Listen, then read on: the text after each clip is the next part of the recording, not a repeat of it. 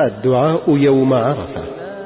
يقول صلى الله عليه وسلم: خير الدعاء دعاء يوم عرفة وخير ما قلت أنا والنبيون من قبلي. لا إله إلا الله وحده لا شريك له، له الملك وله الحمد وهو على كل شيء قدير.